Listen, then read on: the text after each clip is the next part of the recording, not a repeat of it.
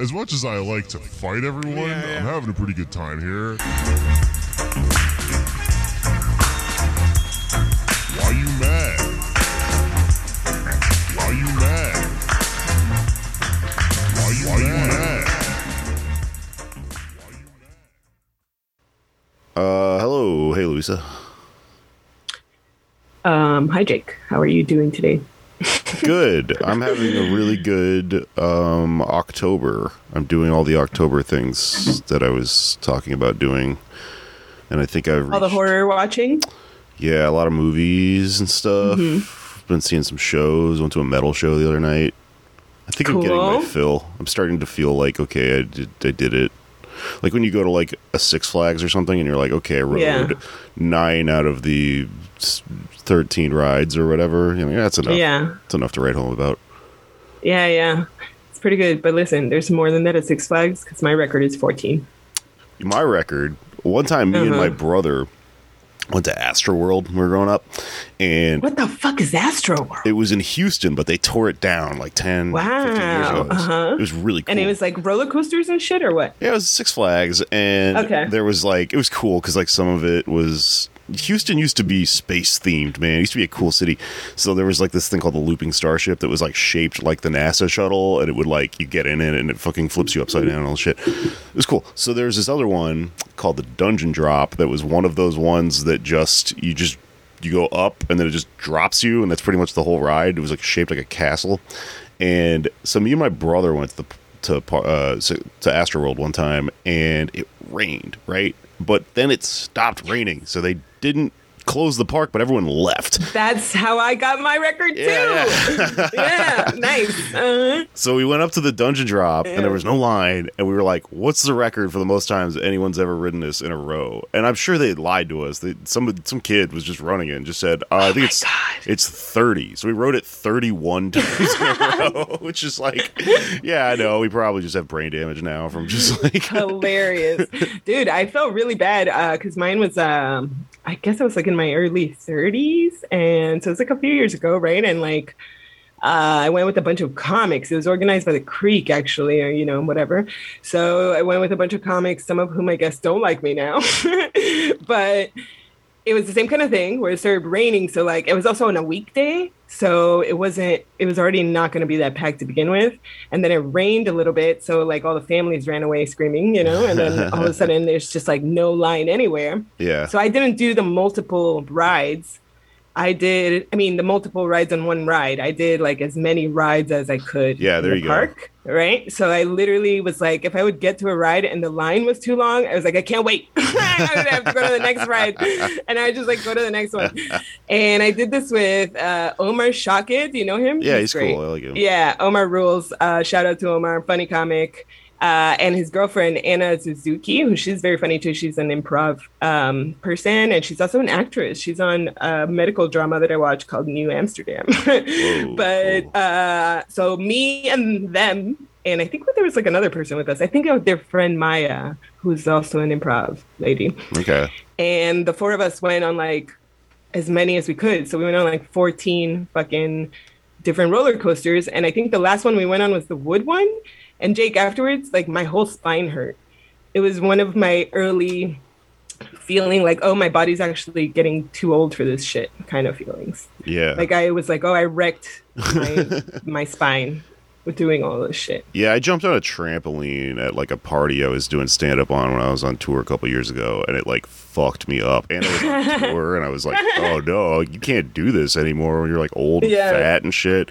Like discs in your back are flying around. I'm gonna pause real quick. Okay, so actually, you know what? That just reminded me of something. Um, as you were talking about improvisers, man, I read Yeah. this crazy thing this week. This kind of conspiracy theory ish level thread this guy tweeted out, but it's real. The main fact of it is real, which is that um, Dave Chappelle's mom worked for Patrice Lumumba, the like communist leader of uh, Haiti that was or Haiti, uh, the Congo, that was assassinated by the CIA. And, And, who Patrice O'Neal is named and after. who Patrice O'Neal is named after, right? Yeah. And um, but she didn't work for him like while he was alive. She interviewed for him in like the end of the year, right before he was assassinated, and then started working like the month after he was assassinated. So there's this conspiracy Weird. theory that she was part of the coup, and like no one knows whether it's true or not. But Let me ask you this: uh, How did you hear about this? I somebody texted me and they just said you have to read this. oh shit! Sorry, But- that's funny. And it's just like this is. I get I get weird texts from people that are just like, "Did you know about this?" And what the fuck? Like, that is so weird. Interesting. So is it true or no? It's just a conspiracy theory. I haven't really dug that deep because we're kind of busy, but I'm gonna because I'm, I'm like. Jake, do you know? Do you know if his mom was? Here's what I think is going on. She legitimately worked for the post Lumumba government and also interviewed, like, talked to Lumumba through a translator and stuff. The, the part of the crux of this whole theory is that the translator turned out to be CIA, which is like provable and true. Um, so I don't, but I think it maybe it's a conspiracy theory built off of that. Like the rest of it's like you know Gotcha. wacko shit. But that that part's real though. She really did that. It's like really interesting. But the, this is completely irrelevant to the, what kind of got me here though, because I was. Uh, after reading about this, improvisers. there's another person involved in this story who is a CIA agent who um if you look up their very particular last name because all these fucking high society people have these elegant last names for some reason uh, they're great. They have a grandchild who's a, who's a UCB improviser, which is like I don't know if you know about like Joanna Houseman, the other one. There's ton like everyone from these CIA families who like threw overthrew you know third world governments and shit in the 70s and kids 80s. become. All of them are improvisers. It's so weird, and I know it's that is just really funny. it's just a class thing or something. I don't know, but like specifically, you know, improv. It fucking cracks. Well, probably because improv is like, I want to say maybe the most cost prohibitive form of comedy. No, Yeah, because it's pay to play. Because you have to like Yeah. pay to get your Xenu levels and fucking Yeah. Thetans and all that Yeah. shit.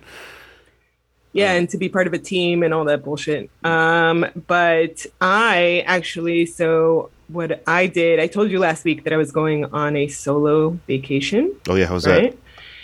It was really great. Um, I really recommend it highly for everyone. I know you tour. Uh, I know comedians. I, honestly, part of the reason that I was drawn to comedians always since I found out about stand up as a kid when I was like 10, I guess, is the solo aspect of your work. Jake, Totally. Right. And by that, I don't even mean necessarily your creative work because obviously I don't identify with that. I'm not a comedian. I'm not interested in being a comedian, but I fucking fetishize your you guys touring. like I if I actually thought stand up were easy, I would do it just so that I could do this shit of like traveling the country like a fucking weirdo and just getting up on stage and doing my shit for an hour wherever the fuck and then I get drunk with some fucking people who think I'm funny and we hang Yeah. out, maybe we fuck, you know, and then you're like, peace out, I gotta go to the next town. And then you go to the next town and you fucking get to know those people and you eat the shit there and you fucking like that's amazing. That's all I've ever wanted in life. that. And it's just like torture to me that the price to do that is that I had to like have material and like get up on stage and talk about shit. And I'm like, no, thank you, not interested. But uh, it's why I do offer and like do go with my friends when they like my friends who are comedians when you guys go and Yeah. I'll like go with you. Um, it is in a groupie way, I guess, but it's not in a groupie way of like, oh, I'm your entourage. It's like a groupie way for like, I just think this is awesome. Can I hang out with you while we just stay in weird hotel rooms and go to weird dive bars where all the white people look at us weird? Yeah, can you get me into the buffet? Yeah. yeah, exactly. It's great.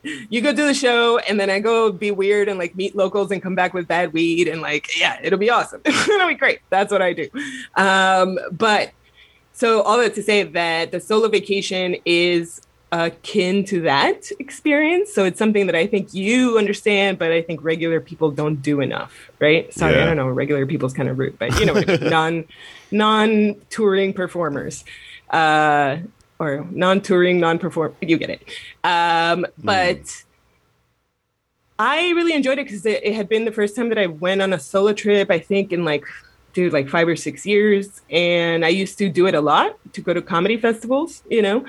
Um, and this time I just went to Beacon, New York, which is uh, like two hours, an hour and a half out of New York. And I went specifically to see these two art locations. So I really want to give you an art review right now. This is what I'm going to tell you about. But about the solo vacation part, anybody who can, you know, I spent maybe like 400 bucks, not including the entrances to the museums and shit because I stayed there for a couple of days and at like a like shitty qual- quality inn, you know, like it was great. I loved it. So I'm like smoking out cigarettes outside the hotel, fantastic. Talking to like the old people that are also not allowed to smoke inside, so we're like chilling, drinking outside. Yeah. Uh, I went to local bars where they were just like live bands, you know, like there was uh, I was there for two nights, and on both nights I went back to the same place because they had a live band and it was a different band each night. And Jake, immediately what I could think of, what I immediately thought of is what I should say is your analogy, which I have quoted to so many people since the last time since the time that you said it to me. But it's literally going to the skate park to watch the guy that just loves to skate yeah. this is what it's like like okay i'm looking at a band of people of this the first band had, was all men the second band had a lady um, but they're all people in their like mid 30s or later you know who are performing in a kind of hip very small in a very tiny town fucking out of the way place once a week or twice a week you know what i mean Right. Yeah. And they're fucking good and they're having so much fun and they do like they banter with everyone in between the songs and the bartenders like know, they know the bartenders and they all fucking cheers and have fun like play fun songs that people sing. And you can just see that these are musicians who are enjoying the the, the act of playing music without and that doesn't mean that they don't i'm not saying that they don't have regrets or things that they wish they had done or wish they had become famous or things where they feel like they missed out. But in that moment they are not playing in front of me or in front of any of the people in this room because they're trying to be famous or because they're pro- trying to prove they're better than anyone or because they're trying to network. They're literally just doing this on a thursday night at 9 p.m after their real quote real jobs Right. because they love to do it There's a scene in a movie that always makes me think about this. I, Yeah. I might have brought it up before. I can't remember how I have, but it's like a go-to thing for me. It's this movie called Young Adult, where uh, this woman is a young adult writer, and she like I can't remember the exact is it charlize theron something like that. I think, yeah. Um, I think Patton Oswalt has something to do with the movie. I can't. I can't remember. I watched it a Yeah. long time ago, but like i think i hated it she's like um a lot of people did well Yeah. there's this one scene that i think gets something right which is so, Mm-hmm. so she's like um her life is falling apart like she was supposed to get married and then she got you know divorced or something like that something along those lines and then she goes back to her hometown and she has all these like grudges and stuff with her like people in her hometown. Like she's got her you know her, her old high school sweetheart and he's married to this new woman and she's like trying to get back with him or you know is just sort of romantically interested in him or whatever. And anyway all culminates in the, the in this thing where his new wife who's like a woman who he's settled down with and they're adults and they just have a normal life has a band and the band is playing at a local like club and they go to see it and like these like middle-aged women are playing in their band and they're having a good time and like you know they're not the best band of all time they're not the worst either it just kind of exists and they're all like Yeah. really into it but they're not like trying to become professional musicians clearly they have day jobs and stuff but this woman who's like uh, uh clearly like in an arrested development state who is still in high school in her brain while the rest of her friends have sort of grown up she takes this moment to like do some high school shit and she like kind of yells at the band or whatever. I'm getting all the details wrong because i haven't watched this in years but i mm-hmm. she's just like sticking it to them and she's like you'll never make it and all this stuff. And they're looking kind of at her and it's sad because what she doesn't realize is that everyone else You're robbing the joy. Uh, yeah. yeah and everyone else is, is like moved past this naive state of like oh the band's gonna That's make not it. why we're doing it. right Yeah.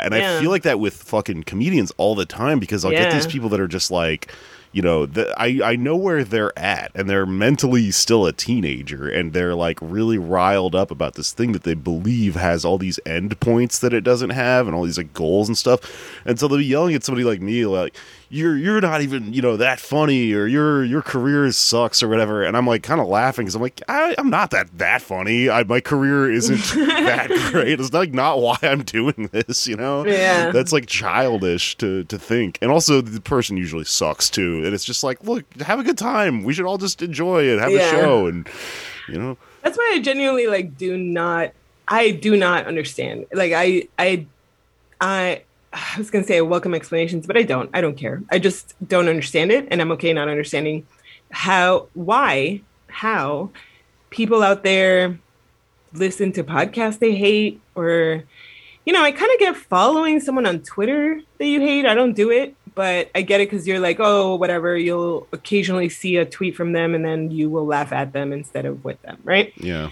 Still weird. Still kind of like, why? Why do you need that feeling in your life? I don't know. That's fucking weird, but it's fine. I get it.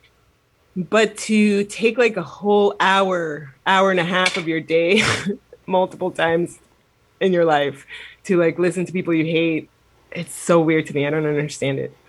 But Yeah. hey, man, welcome. Thanks, listeners, for tuning in. Patreon.com Um, slash why you mad. yeah, exactly.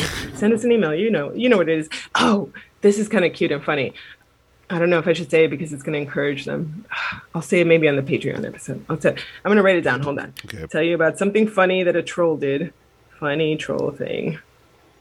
And that's patreon.com slash why you mad, where you can hear about this thing that we're talking about. That's too hot. Yes, because I, I don't want to encourage future trolls by giving them this great idea, but I can tell you about it on the Patreon Okay, because they cool. can pay to find out what the great idea was of how to troll us. Okay, but anyway, as far as the solo vacation, uh, so what I guess was starting with is just like the experience of um, being away even for a couple days away from everything and everyone so that there is nobody waiting for you for 48 hours. There is no one that you have to check in with in terms of like, what would you like to eat? Are you hungry? you know, there's no conversation. Whenever you want to have breakfast, you fucking go and have breakfast. If you don't want to wake up, you don't wake up. Or, you know, like sometimes you'll vacation with people who are like, oh, we have to make the most out of everything. We got to wake up at 9.30, you know, whatever. And you're like, Yeah. this is not a vacation, bro. You're really fucking ruining my vibe here.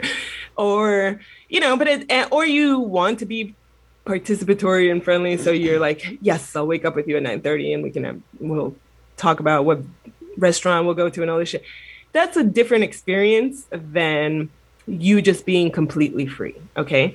So when I say completely free, I mean like, you know, I was also in a small town. So like I went to see some art and then I had to poop. and then I was like, I'm just gonna go back to the hotel.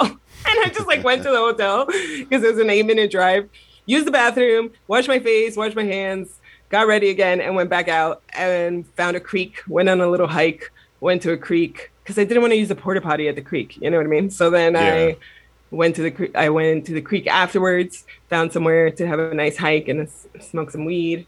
It was fantastic. Um, I went to two art things. Uh, one which I thought was crap, and I was glad to be alone because I chose to leave even though it was expensive to be there. And one that was really amazing but small, and I think most people see it in an hour, and I was there for three and a half hours. so these are the kinds of things that you can do when you're alone. You can just be like, yeah, man, fuck it, I do whatever I want. I. Uh, so like on the first day, I got a massage by myself from like a creepy dude. So you know it was a good massage because creepy dudes know what's up, where to Oh, squeeze, man. what to touch. Yeah, so it was great. Tipped him well, and then the concierge, I, I got the um, massage at a fancy hotel that I can't afford to stay at. You get me? but you go to the fancy hotel for the spa. oh, yeah, that's the hack. smart move. So then I just go, and then when I get into the fancy hotel, the concierge after I get my massage is like, "Oh, you can go to the rooftop. There's you know fountains up there. You can hang out, whatever beautiful view." Because Beacon is like on Hudson River, so it's like a waterfront view, you know. yeah. And um, I was like, "Yeah, sure, I'll go look at the fucking roof. Like, what the fuck? I got literally nowhere to be. so I just walk upstairs and I get to this roof deck and it's beautiful. And you just see this like riverside view and these weird little fucking houses that like just like seem like out of a movie. And there's nobody up there. So I straight up just smoked weed up there. it was great. And I was like, this is great. And then I walked down high as fuck. And also after a massage, you're like tingly, you know? Yeah. So I'm just like a little wobbly, like clay creature that's very high. And I just walked downstairs with my sunglasses. I'm like, thank you so much. Love to see the sun sunset on your roof. Had a great time. And then I went to this bar where I watched the live music. And then the next day I had the appointment to go see uh, the art, right? So I'll make it as quick as possible. But the first day I saw, I went to Dia Beacon. Have you ever been or have you heard of it? No, neither. So I uh, oh I think I briefly told you about it last week when I said where I was going, but Dia Beacon is uh, the place that is um, a former Nabisco factory that was once it Oh, shut down. Yeah, you tell me It was this. purchased, yeah, by some pri- private fucking art person, and it was uh, developed to be uh, specifically for sh- showcasing large scale sculpture, right, or large scale art. Yeah, cool. And the idea being that it's large scale art that sh- needs natural light for its display, but can't really be outdoors, right? So, for a lot of people, obviously, this is like for Serra, Richard Serra. And Richard Serra, you know, it's not like a Banksy, you know, I don't think it's like gotten to the point where if you like Richard Serra, you're lame. but he is getting like, it's really weird, Jake, because when I was in college, my advisor, I was a sculptor, right? Oops. I was a sculptor, uh, but I carved stone, okay? And my advisor was a sculptor who worked in metal, okay? And he, his, so his guy was Henry Moore. Let's talk in, uh, uh, what the fuck terminology. okay. uh, oh, this guy. M- yeah. Yeah. So my guy's guy was Henry Moore, who was a guy who did both metal and stone, uh, kind of uh, abstract female figures. okay. So he recommended to me a lot of Henry Moore because Henry Moore worked in stone, like I did. Yeah. But his other guy was Richard Serra. Richard Serra only works in metal. And most people, I think, at this point have seen his work, even if they don't realize it, um, because a lot of his works are publicly commissioned. You know, so they're uh, in Chicago. Oh, I forget the name of the park, but there's a park in Chicago that has a giant Richard Serra in the middle of it. And actually, I bring that one up because well, first, so Serra, what he does is he makes uh, self-sustaining metal sculptures, Jake. And by self-sustaining, what that means is they depend entirely on math and physics to hold themselves up. Oh, they are not cool. bracketed to anything. They do not have a stand in the middle. They are completely dense metal sheets that are positioned in a way where they are phys- like physics physics wise perfectly balanced, right? But what it means about his work, remember that it's iron or like it's like uh, giant uh, sheets of steel, and it is humongous, and it's not attached to anything, and it's balanced upon itself. So when you walk near a Serra piece, it has the feeling of it could imminently fall on you and crush you, and you're just like, oh, I want to touch it so bad, but it will kill me. Will it kill me? I'd love it. Cool. So they're amazing. Uh, you can just Google them and see them. There's one at LACMA that is really great. But everywhere that you see a Richard Serra, what it does is it intrudes into space. Okay. And I want you to listen to my review of this with a comedy mindset, as you would have anyway. But Sure. I guess for the listeners, right? Because check out where I see these parallels, right? So Richard Serra makes stuff that is huge, that is intrusive, that is kind of dangerous, literally edgy, right? like could fall on you and crush you as you're admiring how beautiful it is. Yeah. Uh, and everywhere that it is displayed, it it functions as an intrusion into that space. By which I mean, it that space wasn't meant to contain a Richard Serra. Richard Serra created something that interrupts this space. You get me? Yeah. So in the Chicago park, uh, what he made was like a giant steel sheet that's like a half arc, right? And it is arced at the perfect degree that it just like stands freely. But it's like four tons. Okay. It's like a giant fucking thing. And what it does is it bisects the park in half. And so now everybody in Chicago like hated it, Jake. They hated it because what it did is that it actually ruined their daily life because now they have to walk around this giant thing instead of being able to walk through the middle of the park to get to work or to go on their lunch break or whatever the fuck. You get me? Yeah. So it's literally an intrusion. Um, I saw it at LACMA. I've seen one of his pieces at LACMA. I think it's a permanent exhibit for LA people. And it legit looks like uh, in Alice in Wonderland when she takes the pill that makes her too big. you know, and she's like in a room, like out, like shoulders to the ceiling, be like, "Oh, I don't fit." Yeah, yeah. that is what a Richard Serra looks like inside of LACMA, the Los Angeles County Museum of Art, right? Oh, cool. Uh, I went to FIU, the Florida International University, huh? and FIU actually had uh, three Serras, Jake, because that's what I mean. Like he wasn't famous when I was in school. He like now he's getting to be like a Banksy level Oh. where people are like, "Oh, that's corny that you like him or that he's your favorite sculptor," but it's like, no, bitch, like we're talking Warhol before you knew who Warhol was. like, get the fuck out of here. But anyway, it's I fine. knew who Banksy it. was before he was really famous. Yeah, you get it. So then you're like, I get what he's doing, and I'm into it. And the pro, it's not a problem. The point is that an artist necessarily, when they become established, they necessarily also inspire a, lot of I don't want to say even copying, but like inspire a lot of following work from a lot of people, and therefore their work becomes diluted and less relevant with time. But it doesn't mean that it is not impressive in and of itself and what it set off. So I love fucking Serra. Uh, but at FIU, there were three pieces, Jake. And like I said, because they're self-sustained, they are they they pose a real actual fucking legal like lawsuit threat that somebody's gonna get killed around this art that you put up in your university. Yeah. So there was one that was uh, like a giant flat sheet of steel that was up against the wall, and then it had a a steel column that was laid diagonally up against it at the perfect angle to hold up the whole entire metal sheet. So Oh. that's the whole installation is one flat sheet that weighs like two tons Yeah. and then like a tiny skinny fucking steel pole that holds the whole thing up because it's at the perfect angle. yeah. so the university was like, well, any fucking asshole can walk by here and just kick the fucking pole and then the three ton thing will fall on your ass. You know what I mean? Yeah. So FIU decided that they, the best thing they could do is bracket the flat sheet to the wall, Jake.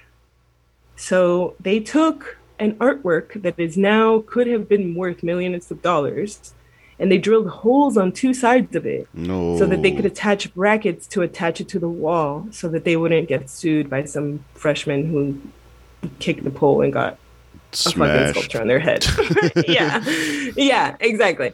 So this is the way that I have seen this artist for 20 years now, right? Mhm. Is always in a space where uh, his work is overwhelming and it's purposefully so. And at Dia Beacon, Dia Beacon is a place that was made to display work like Serra's, if not Serra exactly. And so he has a whole room that is dedicated to him that just has these giant fucking curls of steel that you can walk through and inside of. And they have what's even better, Jake.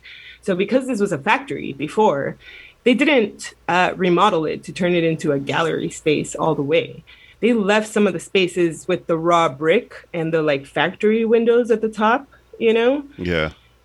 So it lets in this like 360 degree light that I went from 12 to 3. So I got to see the light go from one side of the room to the other side of the room. You get me? Oh yeah, yeah. Which is the same light that a worker in a factory would be seeing as they're working on steel. Right. So in this space, Serra's work fits. Like it's not, it's like peaceful. It's like it's home. And it, the light that glows off of it that shows you the oranges and the blacks, or even the places where he wrote the measurements, you know, and chalk on the side, you can still see that with the glare of the sun like changing with the day. in a way where it's about the fabrication of the thing and about the the feel of the steel in a place where it actually gets created. And to me, it's why I spent three hours there. You know, it was uh, so it was an echo to me of why I like live stand up, and I don't think any version of recorded stand up ever compares because it seems like recorded stand up is like an intrusion into any space where it's being played.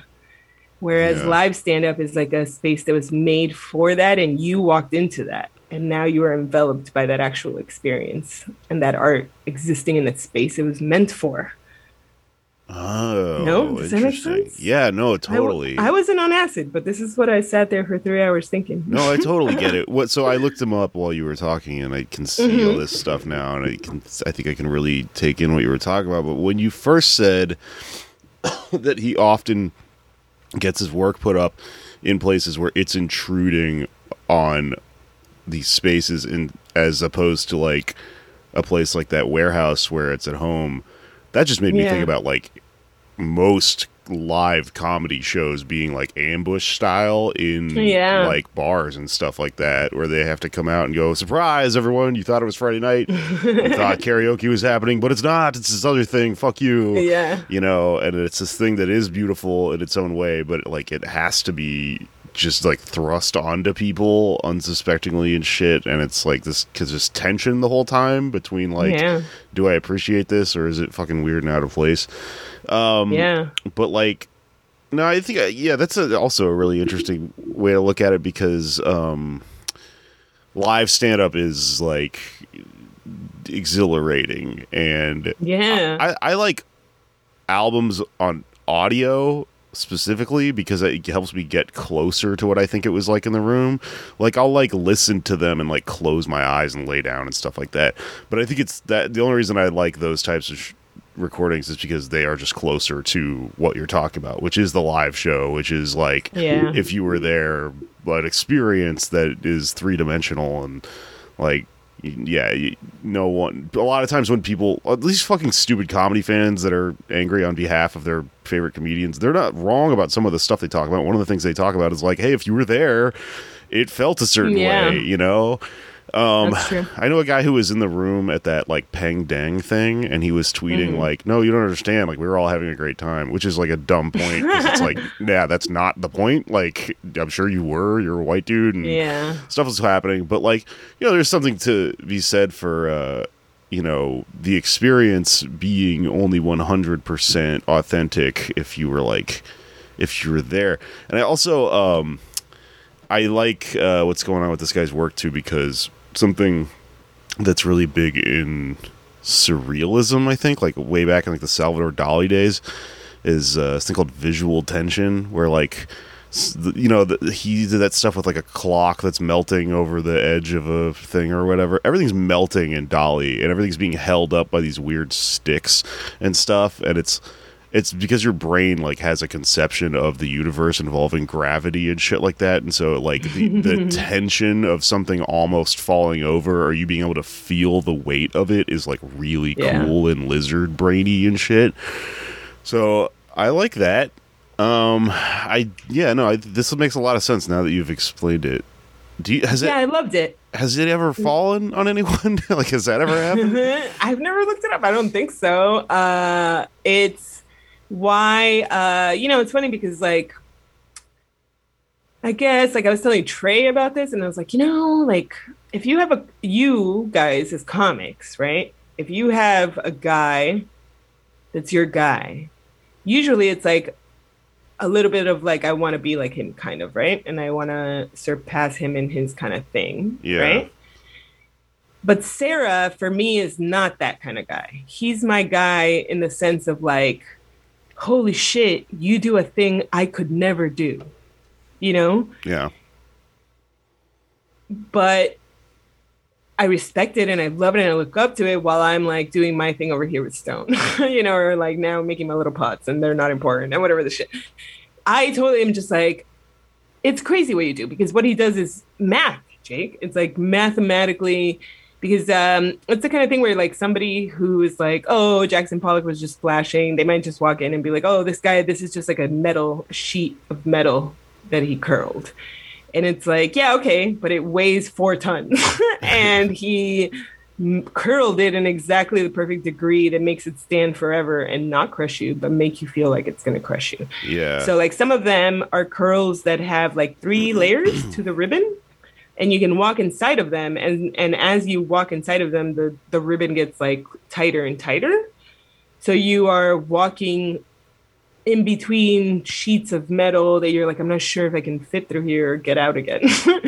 but then if you go through, it opens up in the middle to just like a big open cavern Whoa. with like natural light in the middle. And then all of a sudden it just glows with like red metal. You get me? Because it's like rusted.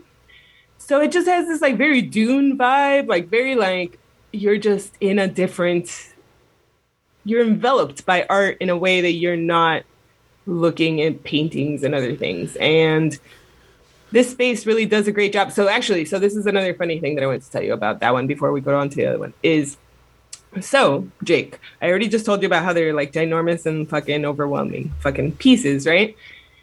There is one room, right? After you go to this big one that has three or four of the giant, giant ones. You walk out, and then there's another one that is super giant that kind of looks like a big ship.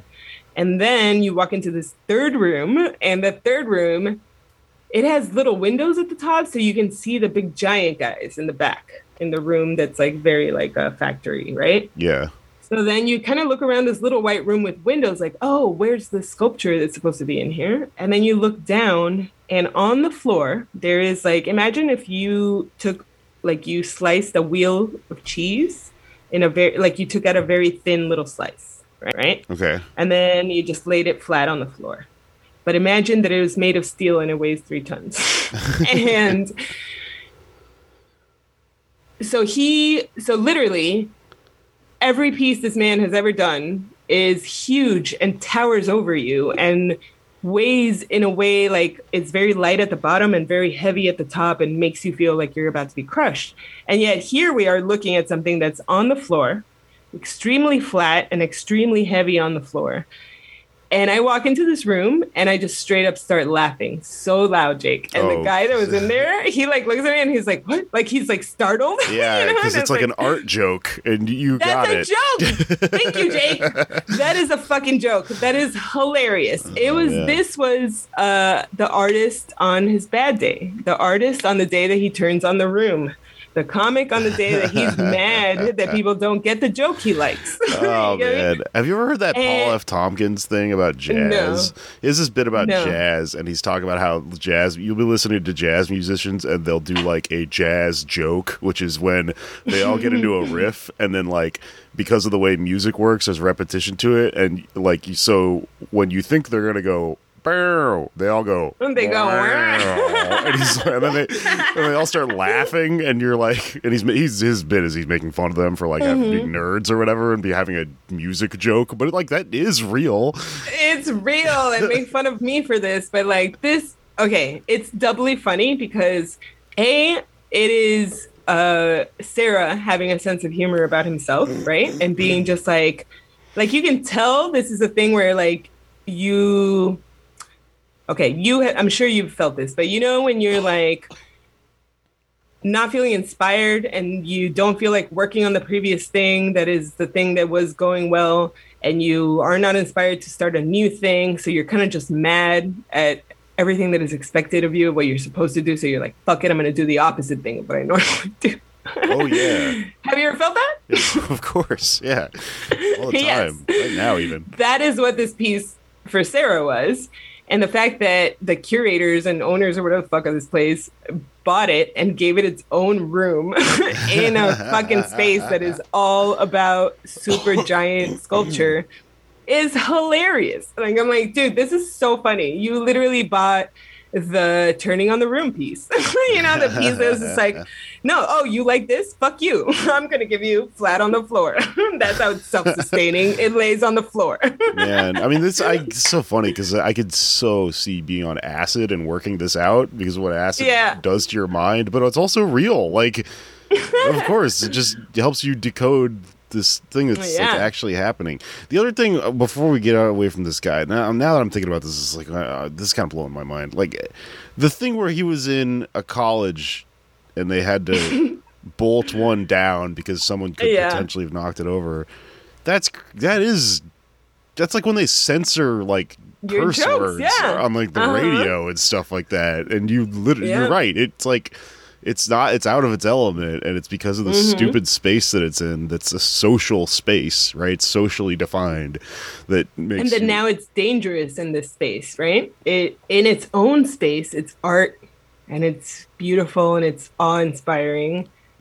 But outside of its own space, it's fucking borderline dangerous. yeah well and also uh, it's dangerous because potentially someone could get hurt and it's in a space that's owned by people who need to make money and uh well don't need to but like are capitalists and, and shit like that And that's their and- motivating factor. so it i mean it's funny because when people get mad about comedy being censored and it like ruining comedy this is what they're describing i think that they just don't go far enough to go yeah and that's all happening because of capitalism not because of the person like a like a comedy fan like a shithead comedy fan would blame like the um the audience in that situation for there Yeah. being a pole that holds the thing up and go Yeah. like what you just can't handle it it's like no it's literally Yeah. it's because they have lawyers and stuff and they projected like that they would lose And money they know that somebody will trip on it or something will happen. Yeah. or they'll blame the person that trips on it and it's like Yeah. i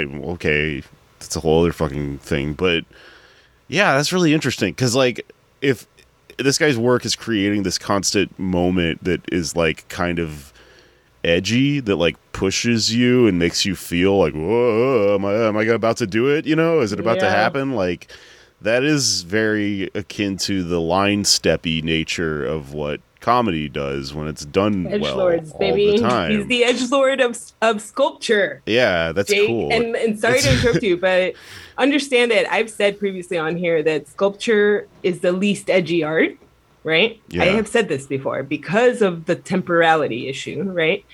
Most sculptors are working in the past. They are not future futurist. They it's not possible to be a futurist and be a sculptor because of the timeliness of your work, which is that any sculptor has an idea about something. It takes fucking literal weeks to months to make the thing. yeah And then years after that before it gets displayed or put somewhere. So that's why most common people like you know regular I don't I don't know. You know what I mean? Like most people in society's experience with sculpture are these uh, historical sculptures in parks and public spaces, right? Because there is very little actual futuristic sculpture. And Serra is in the space where, like, yeah, now it's considered the past because he did this 20 years ago and now people are catching up. But it was futuristic in what it was doing because it was not, he has never been someone who was like paying homage or whatever the fuck to the past. He was not celebrating history or identity. He was absolutely just playing with form and physics and the idea that the artist can create something that both interrupts and titillates and is seen as dangerous and exciting at the same time. And he succeeded in doing that. And to me, that's the closest, like, it's almost like um, Richard Serra brings sculpture back around to meet up with comedy, which is the fastest temporality art, in my opinion yeah where it can adapt more quickly to society and everything that's happening. But Richard Serra connects it back back around by being like, actually, you can be edgy and dangerous and minimalist and I guess like push forward with sculpture in the way that that comedy does. yeah yeah, Yeah. I loved it. So I do recommend Dia Beacon to anyone that's into that kind of shit. I want to get crushed by one of his sculptures now. Me too, dude. I so I have like a real aversion to using the the term daddy in a sexy way but I just like I had to stop myself multiple times from just like putting in my stories pictures of Serra's work and just being like, crush me, daddy. Because that's all I I just walked around there for three and a half hours being like, oh, crush me, daddy. I love you so much. Art daddy. Mm. And I'm like, oh, that's so perverted. I got to talk to a therapist about this right now. This is bad. um, but anyway, so Dia Beacon, really fantastic. Go check it out. There's also other artists that are really great. Uh, but I wanted to tell Jake and you guys about Richard Serra. The next day, I went to Storm King, which Jake, if you've seen, if you live in New York, it's like an Instagram place everybody loves to go. Uh, it's one of the places that like all the trad couples go in the fall, right? You go apple picking, you go to Storm King. Um, and what Storm King is, is a giant, like outdoor space that has big giant sculptures like dotted around in different places. So you pay an admission fee to go park your car somewhere and then you're like let out into this field to go walk around and look at sculptures. Uh-huh. So, first of all, extremely disappointing experience because it's like a family thing, dude. It's like fucking people with their babies and strollers and old ladies and fucking uh, wheelchairs. And it's like, you know, the whole family's here and we're going to walk around, right? And this, you at first you'd be like, Louisa, what's wrong with that? Okay, you know what's wrong with that? Children climbing on art is what's wrong with that, Jake. So everywhere, everywhere I walk to look at a sculpture, there's just like children climbing all over it because they think that it's a jungle gym Sure, because yeah. it's outdoors and it does in fact resemble a jungle gym. Yeah, so it's hard to it is on the parents. Yeah, it's on the parents to read the signs that clearly say "Do not climb on the art" and say to the kids, "Do not climb on the art." So I only bring this up because, you know, upon first walking in, I was like, okay, I see how this could be a great place to start training your children on how to experience art, right? Mm-hmm. But instead, these people are letting them treat art like it's a jungle gym. So nobody's learning anything about art, first of all. Second of all, every sculpture I walked up to, I would look at the sculpture and then I would look behind it. And behind it, Jake, were like beautiful views. It's like hills and it's fall. There's like one yellow tree and then all the green trees. And then like this one's got all red leaves the land, the landscape is awe inspiring, shocking, beautiful. The art is 1980s rejected corporate art. Oh, wow. It fucking sucks. Damn. It sucks so bad. And honestly, no judgment on everyone who's posted about this place, but honestly, I am judging you now because it's fucking terrible. And you all acted like you were going to some place to see good art, but no, you were just going to like a park. Get the fuck out of here. Take pictures of the beautiful trees. The art sucks. We live in New York City, right? Jake, did you know that um like if you walk around Midtown Manhattan, every corporate building has million dollar art in the lobby. And for free, you can walk in and see Picasso's and fucking Frank Stella's and Richard Serra's and like all this shit. Literally in the front of like the Sealy Mattress Factory Corporation or like whatever the fuck. Yeah. Better art than what you went like I paid 50 bucks to go in this place to see garbage art. the only good thing that I saw was amazing red trees. I found a place to smoke weed. It was passable, but the art was terrible. Can you explain what makes like a sculpture at Storm King a bad sculpture? Ooh, that's hard. I don't know because I guess obviously I'm speaking subjectively where I'm saying I don't think that this is good. But what I think makes them bad is actually the lack of curation, right? Because what it is is a random assortment of large scale sculptures that they were able to acquire to put into this space. So they're not related to each other. There's no labels explaining anything about the artist's vision. There's no treatment of these pieces as art in any way. They're just like plopped randomly around. And then in some cases, they have like weird little fences around them so people won't climb on them, right? Addressing the previous problem that I said. But it defeats the whole purpose of you placing large scale sculptures out in nature if you're going to put a fucking fence around it, you fucking morons. I'm like, how is it in nature now if it has a fence around it, idiots? It sucks. The whole thing sucks. It's so bad, dude. I was just like, I can't believe all these people paid to come here. it's just like Yeah. you could walk around Midtown and see better sculptures and not pay this money. But if you had told me you're paying to come here and see the foliage, I would not have felt cheated at all. It would have been like, what amazing foliage. 50 bucks, maybe too much, but 20 bucks, I would have paid to see the foliage, you know? Yeah. so I guess that's the comparison that I would make in comedy there is the idea of like when you go to a comedy club, right? hmm I think especially like regular people, and by regular people I mean people who don't make comedy their thing every single day of their life. They trust that when they go to a comedy club, they are getting this curated version of this art form that will be like an elevated version of like people that are good and that together make a good show and make a good experience. for Oh me, yeah, all the, best. ads on the wall. Yeah, the exactly. best. We got the best. There's gonna be the best. We did all gonna be in this research. Perfect order. Yeah, it's gonna be great. But in reality, at almost all the clubs, it's they're bad lineups. The order is completely random based on like who was available at what time. Uh, there are filler comics who are just there so that they could be bumped in case somebody more famous shows up. There are famous people showing up who are just not even trying and just doing like banter fucking bullshit on stage. It's not good most of the time at clubs. It's not good stand up comedy. Yeah. But they charge you a bunch of money for it. And so you walk out being like, wow, I had a great stand up comedy experience. That's what people are doing at Storm King, Jake. They're going there being like, I'm going to get some great art. Everybody posts about this. This is a great place. And then they're like, oh, this is great. I got my fucking selfie with the giant fucking sculpture. I'm out. I know about art now. And it's Yeah. like, no, actually, you don't. Uh, You got a horrible, horrible art experience. giant sculptures, Ian Karmel Yeah. or something. Yeah. There. Oh.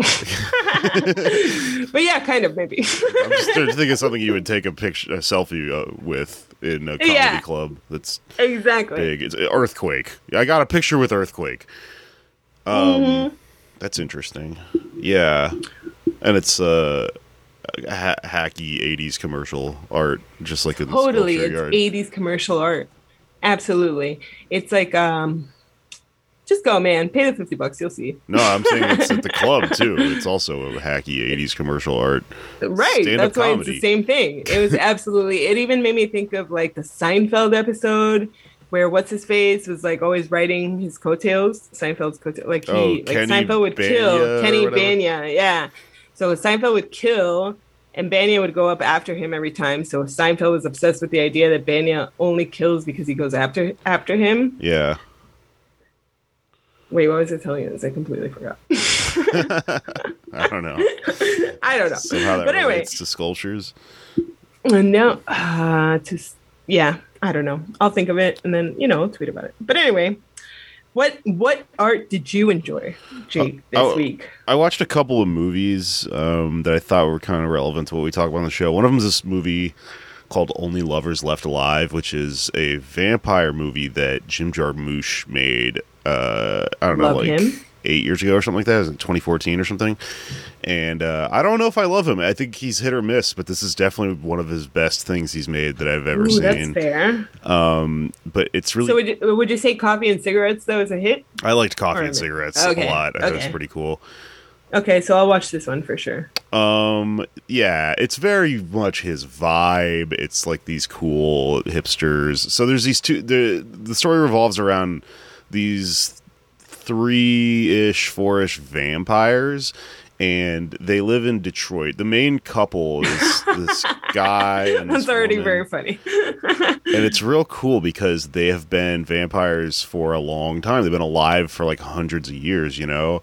And so, for whatever reason, right now they're living in Detroit, which is like this dead city, and they sleep all day and they get up at night. And like, um, I think they're a couple, but they don't live together. There's something kind of interesting going on there, where they've just got this like very um, enlightened way of living their lives, you might say. And the guy is like a Jack White type. In fact, they even mention Jack White in the movie because he's like a mu- the main character is a music nerd, and so his thing is collecting all these musical instruments and like he's got you know he can identify one from being from like the year 1905 or something like that because he's been around for so long and stuff. And they just fucking lay around all night listening to records and just vibing. And uh when they have to drink blood, he goes and he gets it from the, this doctor. Then he goes in and he's got like a whole operation where he has a fake ID and he dresses up in scrubs and he looks like he works there. He finds the, his doctor who's his hookup. He slips him a bunch of cash that he has from being a vampire and shit. And uh, they then the guy hooks him up with type O negative blood, and then him and his girlfriend just sit around all night, just like drinking, you know, casually this type O negative That's me. Nobody drink me. and um and they've also got this other friend who's like older and um they sort of correspond with him from time to time. He lives in france i think. And so what happens is they're hanging around and the main guy has this little like he has a human that like he kind of keeps around and the guy goes into town and does you know jobs for him and stuff It's familiar. yeah yeah he's like a familiar yeah Yeah. and he's like this little rock and roll guy, right? And Don't don't pretend we're not all goths on this podcast. Yeah, yeah, totally. We know we know about a familiar. so he's familiar is a he Mm-hmm. works in the rock industry, right? And so and also main guy is like he makes music and like oh, cool. Okay. everyone that's talking to him is always like, "Man, your new shit is like so good," and he plays it sometimes in the movie, and it's just this like real post punky gothy shit, right? And but it's like real deep, and like you can tell he's like a good guitarist because he's been studying for like hundreds and hundreds of years, right? And so then he finds out he keeps hearing through his familiar like oh they were playing your music at the club. And he's like huh like how? I don't understand. I, how would it ever leave the house? I don't have any secrets here you know like or how, how do people know secret music or whatever? I don't know. So that's like Yeah. one kind of story that's going on. And then the other is that his girlfriend has this cousin who is like uh, a nightmare you know and is this manic crazy woman and she announces she's coming to visit and the guy's like fuck no not after what happened last time and when he, you know when they're talking about what happened last time they're referring to something like 200 years ago or something and he's like not Oh, after 1845 not after that because Yeah. that's when we fucking Yeah. moved out here we had to keep saying we had to move out here after the last one maybe it was like in the Yeah. 1900s i can't remember but um but that's kind of you know the story there and then you're like huh i wonder what this is what What happened? Yeah. so she comes to visit and she's like, let's go see a show. Let's go out to this rock guy's fucking club and see a show. And she convinces them all to go out and they wear sunglasses and they're drinking the blood from like a flask. And the, you know, the guy doesn't know they're vampires. So he's like, can I have some? And they're all like, no, like at the same No. time, like you can't drink it because it's blood. It's really funny. And then they kind of just have this interesting night where they watch this band and they go back and they're hanging out and everything is very like, um, cocaine coated. Like it's all very much like they're staying up doing coke or whatever because they're hipsters and stuff. And so then the crazy cousin girl or sister or whatever the fuck she was um, you know she's like hitting on the human familiar the whole time and they're all looking at her like don't you do anything crazy. We are you know enlightened vampires. Um, and then they go to sleep and they wake up and she's drank the guy. Like she ate him right? And she killed him and he's like pissed because he's like you idiot like we now we're like a murder happened there's like a missing person we have to like start figuring out how to get rid of the body and all this stuff and also and this is the main thing that i think is really interesting is he's like uh, he says, you know, it's the year so and so or whatever. He goes, it's not fucking night. It's he goes, it's not fucking sixteen forty five, as if to imply that in the vampire world, like it's barbaric to actually now kill to be murdering people. Yeah. they're like vegans, right? And so they're like, Yeah. no, we don't like we live like you know side by side with these people, and Yeah. like it's unethical and dirty to like actually do vampire shit that way. That's the way of the past, which is like you know the way you might think of um, consuming uh, meat or something like that. And then they ha- they freak out because they like they've done this before. This is the thing that happened before is that she always fucking Yeah. kills somebody. And oh, she's from L.A. by the way, which is a really fun part of this. And like he hates L.A. and he's like, ugh, L.A. It's he, they call uh, normal people they call humans zombies. And uh, he at one point he's just like L.A. That's very funny. Fucking, Yeah. he's like L.A. fucking zombie central. You know, like Yeah. it's full of these like boring ass people or whatever uh, that don't live in interesting places like Detroit, I guess. And so they flee. and they're like, "Fuck," because she did this shit. We have to leave our home, or else like we'll get arrested, and then you know you can't. That can't happen if you're a vampire, because then you die because they don't understand you. Yeah, because you'll just be in prison forever. Well, you would not get your blood, and then you would just die. Oh, and then you die. right. Uh, Well, you could eat your fucking cellmate. I guess you could. Yeah. um, so, but these people are like enlightened vampires, and they don't drink people. So yeah. They are like fuck. Like they they get as much of their blood together as they can. They start calling people up. They have to fly like specifically overnight flights and stuff like that. And um, he has to like leave all his instruments behind, which are like his thing, you know and they fly to France where their other friend lives and they're like he's always got a plan he's our best guy we've known him forever he'll help us out and they get to him and he's dying and Dead. I know. Okay. it's like it's so sad. He's like dying of like old age or something like that. And they're like oh no we're really fucked because he used all his blood and now he's dying. And they're like already like starving because they've been like on a plane all night and stuff and the sun's about to come up and Yeah. he's like uh and then he looks at the wall. He's got this like fucking um all throughout the movie there's there's in these vampires homes there's all these portraits all over the walls.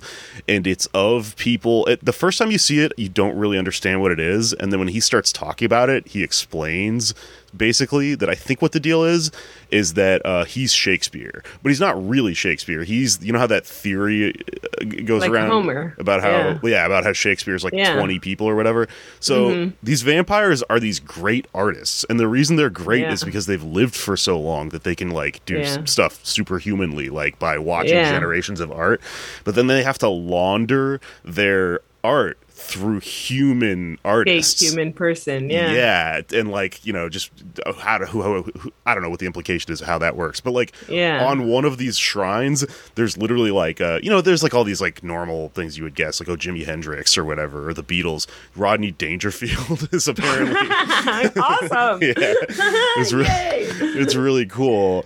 And then the last thing that happens is like after their friend dies, they're like shit, and they run out into town and they're like hiding and lurking in the shadows. And the the main guy watches this musician in this like French cafe, and she's like incredible. And um, he says something. I gotta find the fucking picture I took of it because it's such a good line. Is that he, I think his friend says, "I hope she gets famous." And he where the fuck is it? He responds by going is this it? Oh yeah.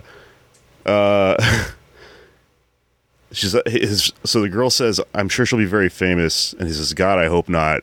She's way too good for that. Right? So they have this like yeah, it's beautiful. very chic understanding of like fame Yeah. and Hollywood and stuff.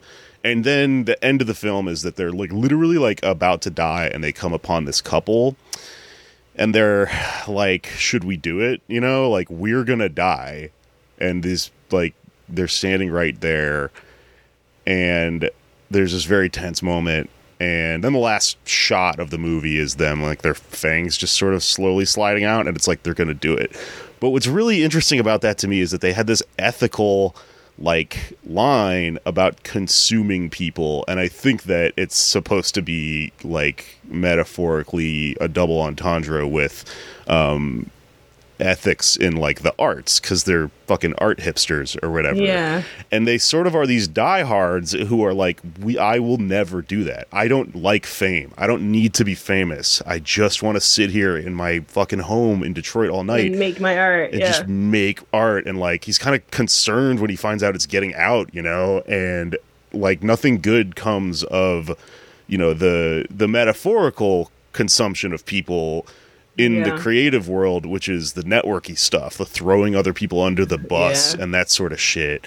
but when it comes down to it, you kind of don't have a choice. Like you can be thrown like the whole system is set up in this way that even by the actions of somebody else, like some chaotic person like the woman's sister, you kind of like you can't kind of you see this like very like it's very good. It's very Jim Jarmusch, you know. It's very like um like hip and like cynical.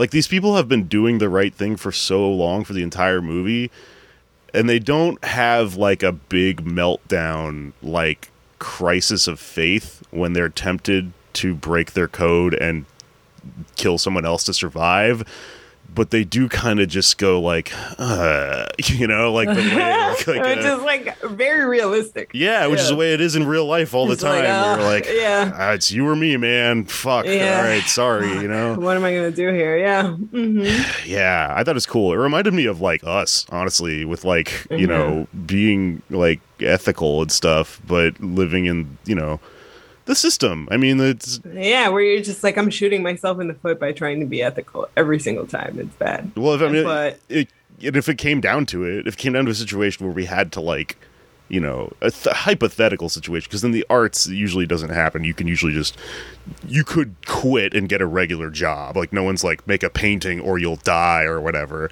Yeah. But if that happened, you would choose to make a bad painting, right? Or to right. make a bad That's decision. the thing. And that's the thing that was even uh, in Billions this last season was a theme. Uh, there was a painter character that, like, the main stockbroker dude basically was like trying to game art. You know what I mean? So he was like, try- he found out about this hot new artist that everybody's into. Mhm. And instead of like just buying one of his pieces, he goes to the artist and he's like, hey, I want to commission you to produce pieces for me, right? I'll give you this amount of money to make me six paintings or whatever, right? Yeah. So he gives this artist a space in Soho, like a fucking loft, right? That costs fucking five thousand dollars a month, and he he tells him you're gonna get a million dollars if you make me six paintings, whatever.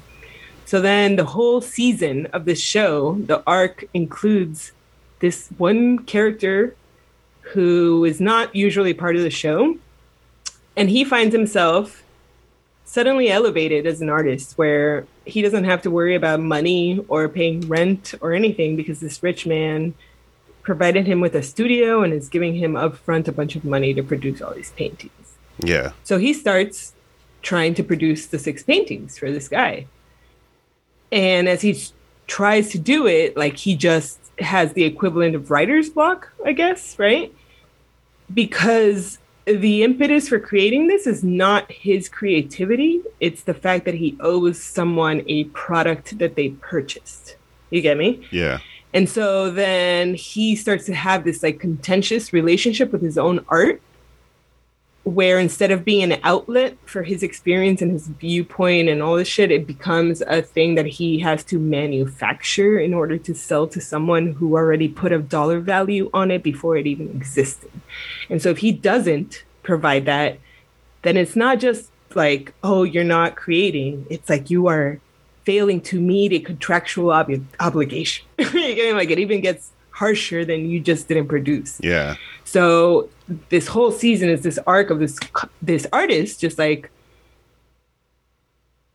in some ways reveling in those successes of like oh you know going to this like cocktail party where all these rich people are like fawning over him and offering him money for art because this other rich guy already wants these six paintings. So that means he's you know what i mean? Like not because they've seen his work and know that he's good.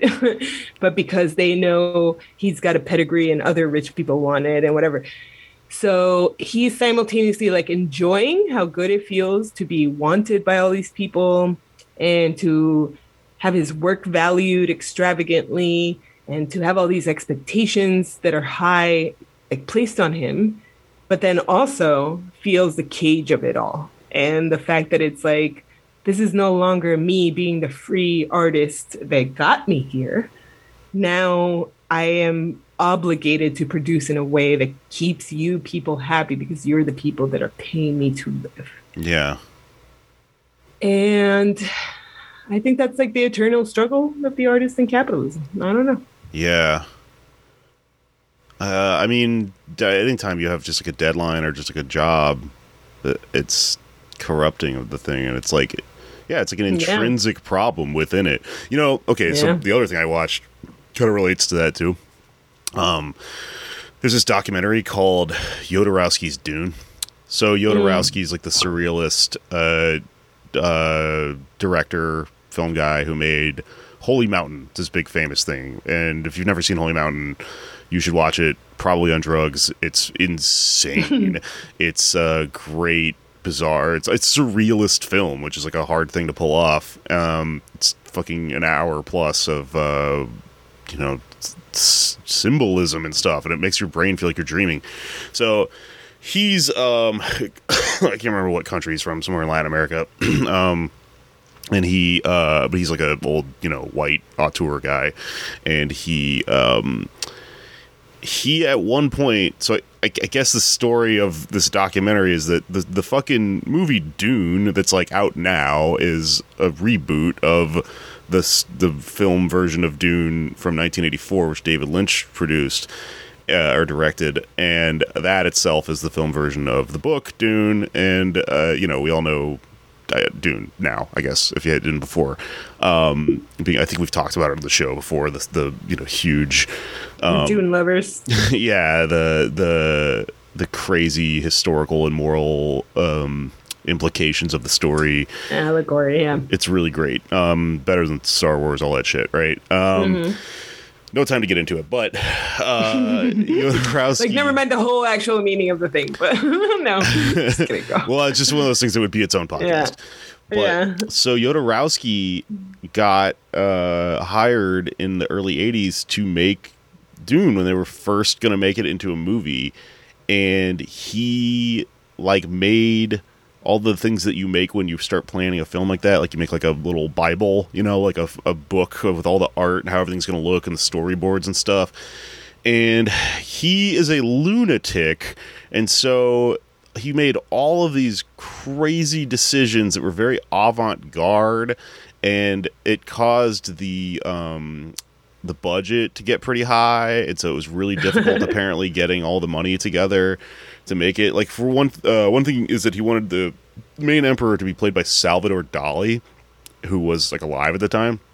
He never met Salvador Dali so he went to uh, France or wherever the fuck he was living at the time to go meet him and pitch it to him and they had this crazy interaction and the two complete crazy people you know going at each other and doing these like jokes at each other and then finally whatever he said some crazy thing and he, they're speaking like riddles at each other. It's so funny. I can't remember what he said. He said like um Dali came to him and said ah i can't remember it but it's, it's something really brilliant.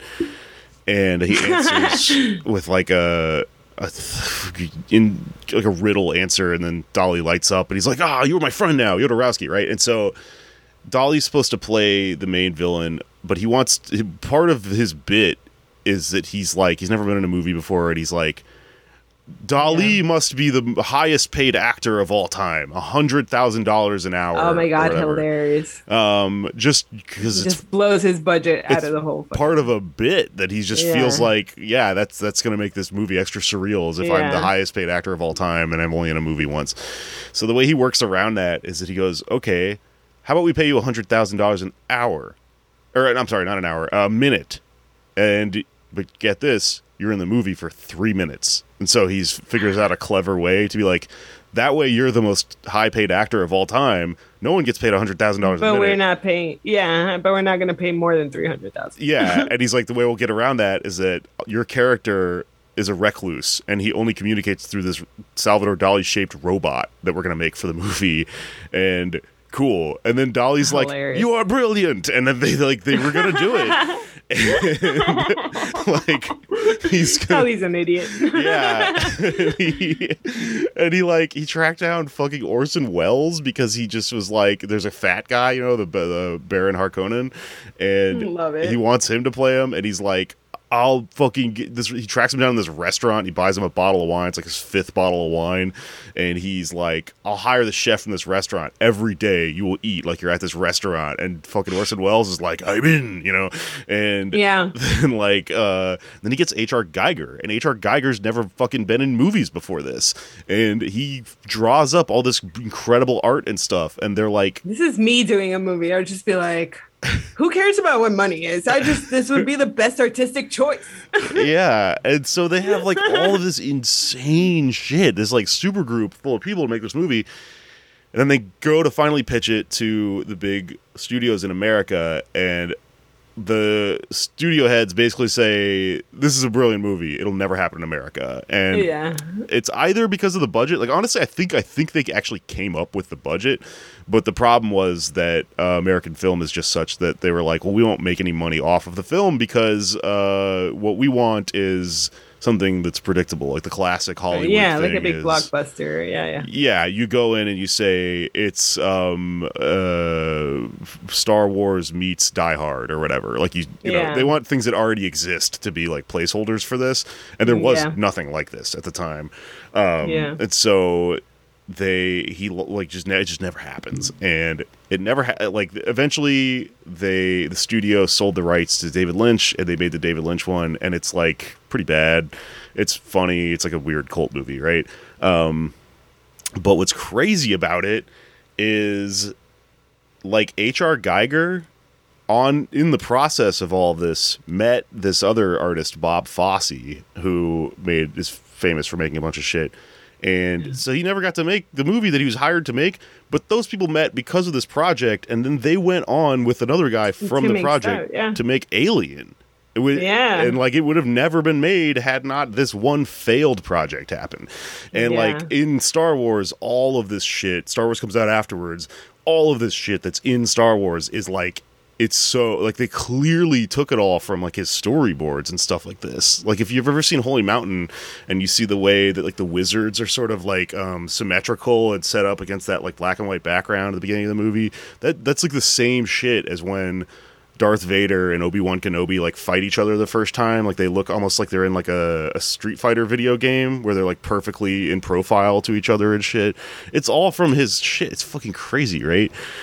So, I've never seen Star Wars, but I believe you. Oh wow. Um, Yeah, sure- nobody write to me about this. I don't want to. I don't want to Yeah, have this conversation. no, I, I don't, I'm not going to do that to you. I'm sure you've heard it all. Yeah, no. I will briefly just say that I um, I went to see the Jar Jar Binks one in the movie theater because my boyfriend at the time was a guy who grew up in the '70s, and he was like, "Yeah, we got to go see the remake or the reboot or whatever the fuck." Yeah. And I was like, "This is terrible," and he was like, "Yeah, no, I swear they're not all like this." I like, "No, I think it's really bad." And then I just never watched any of them because when I tried to watch the original one, it didn't work for me. I had watched Spaceballs first, yeah. no. and it ruins. I can't take this seriously now that it's just Spaceballs with no jokes. Like, this is terrible. yeah. Do not like it. Don't write. Don't write to me about it. But I am totally gonna watch this movie. What is it called? Love what now? The vampire one? Yeah. Only lovers left alive. Only lovers left alive. Okay. Yeah. No, I totally want to see this. Well, I gave It away the whole plot, but it's really. I know, but I also, you know, I don't have any memory. I'll rewatch the whole thing and I'll be like, wow, who's who's who's the bad guy? Yeah. It's, it's also not like a fucking. Like a spoiler would really. It's the movie's yeah. No, you gotta see it. Yeah. It's Yeah, it's totally. good. It sounds amazing. I'm really into it. Um, I think it's really funny that once again we were like, I don't know if we have anything to talk about, and we didn't get to like half of the things. Yeah, no, we always have shit to talk about. There's so. Uh, but we'll do it on the next episode. Um, I think we went long enough already, so we'll leave the other stuff for later. Yeah. yeah, let's do it. Let's do it. And we're going to do a Patreon episode now. So, uh, patrons, you'll get that shortly. If you're not a patron, uh, sign up at patreon.com slash why you mad pod. We do uh, two extra episodes a week, no, a month right now that are uh, mailbag episodes. But, you know, we're working on possibly doing more. If we have more follow, what is it? Subscribers? We'll Yeah. We'll feel, we'll feel more pressure. Smash that Patreon button, and we'll make more stuff. Everyone else, you'll hear, you'll hear from us shortly. Uh, write to us at whyoumadpod at gmail.com and we'll answer your question in the future. All right. Oh, um, yeah. Oh, tour, tour dates. Do you have anything do you want to plug? Yeah, Fest, Gainesville, a couple other shows around that part of the country. So cool. look at my. I'm still going to look and see if I can go, but I don't think I can go. I have too many things happening. Um, I don't have anything to plug. Oh, I, I guess if you're in New York City and you want to come see some live stand up with no photographer, uh, I, our photographer, our preferred photographer, is not going to be there. So we're just not going to have one and just going to be crazy and have comedy that just happens in a black hole. And we just enjoy it for what happens in the moment. This is, this is my revolutionary. You're acting like Contribution. it's unheard of, but it, that's just like it is unheard of. It's just like saying No? a peanut butter and jelly sandwich without bananas. It's like, well, no, it's just you can just say a peanut butter and jelly sandwich. It's a thing all on its I own. I feel like we have not had a peanut butter and jelly sandwich without bananas in years around here. I mean, it's like certainly a joke I've heard is oh, every comedy show has a photographer now, but I don't think it's like a standard part of it where you have to point out if it's not going to be there. Yeah. Okay. I I, know. I just. I. It's like everybody assumes there will be after. Does But anyway, everyone? no. Photographers are great. And I was just kidding. This is all great. It's wonderful. Uh, anyway, plug casual sets. The next one is um, October 28, I want to say, is a Thursday before Halloween. It's at 8 p.m. at Friends and Lovers. It's 10 bucks. Even if you don't have 10 bucks, you can also come and hang out at the bar. And I believe that they like play it and you can hear the show from the bar and not pay anything and just get a beer and tip your bartender, that's fine too. We hang out afterwards. It'll be great. Uh, check it out. Follow me on Twitter or Casual Sets NYC on Twitter also for info. That's All right. All right. Are you mad?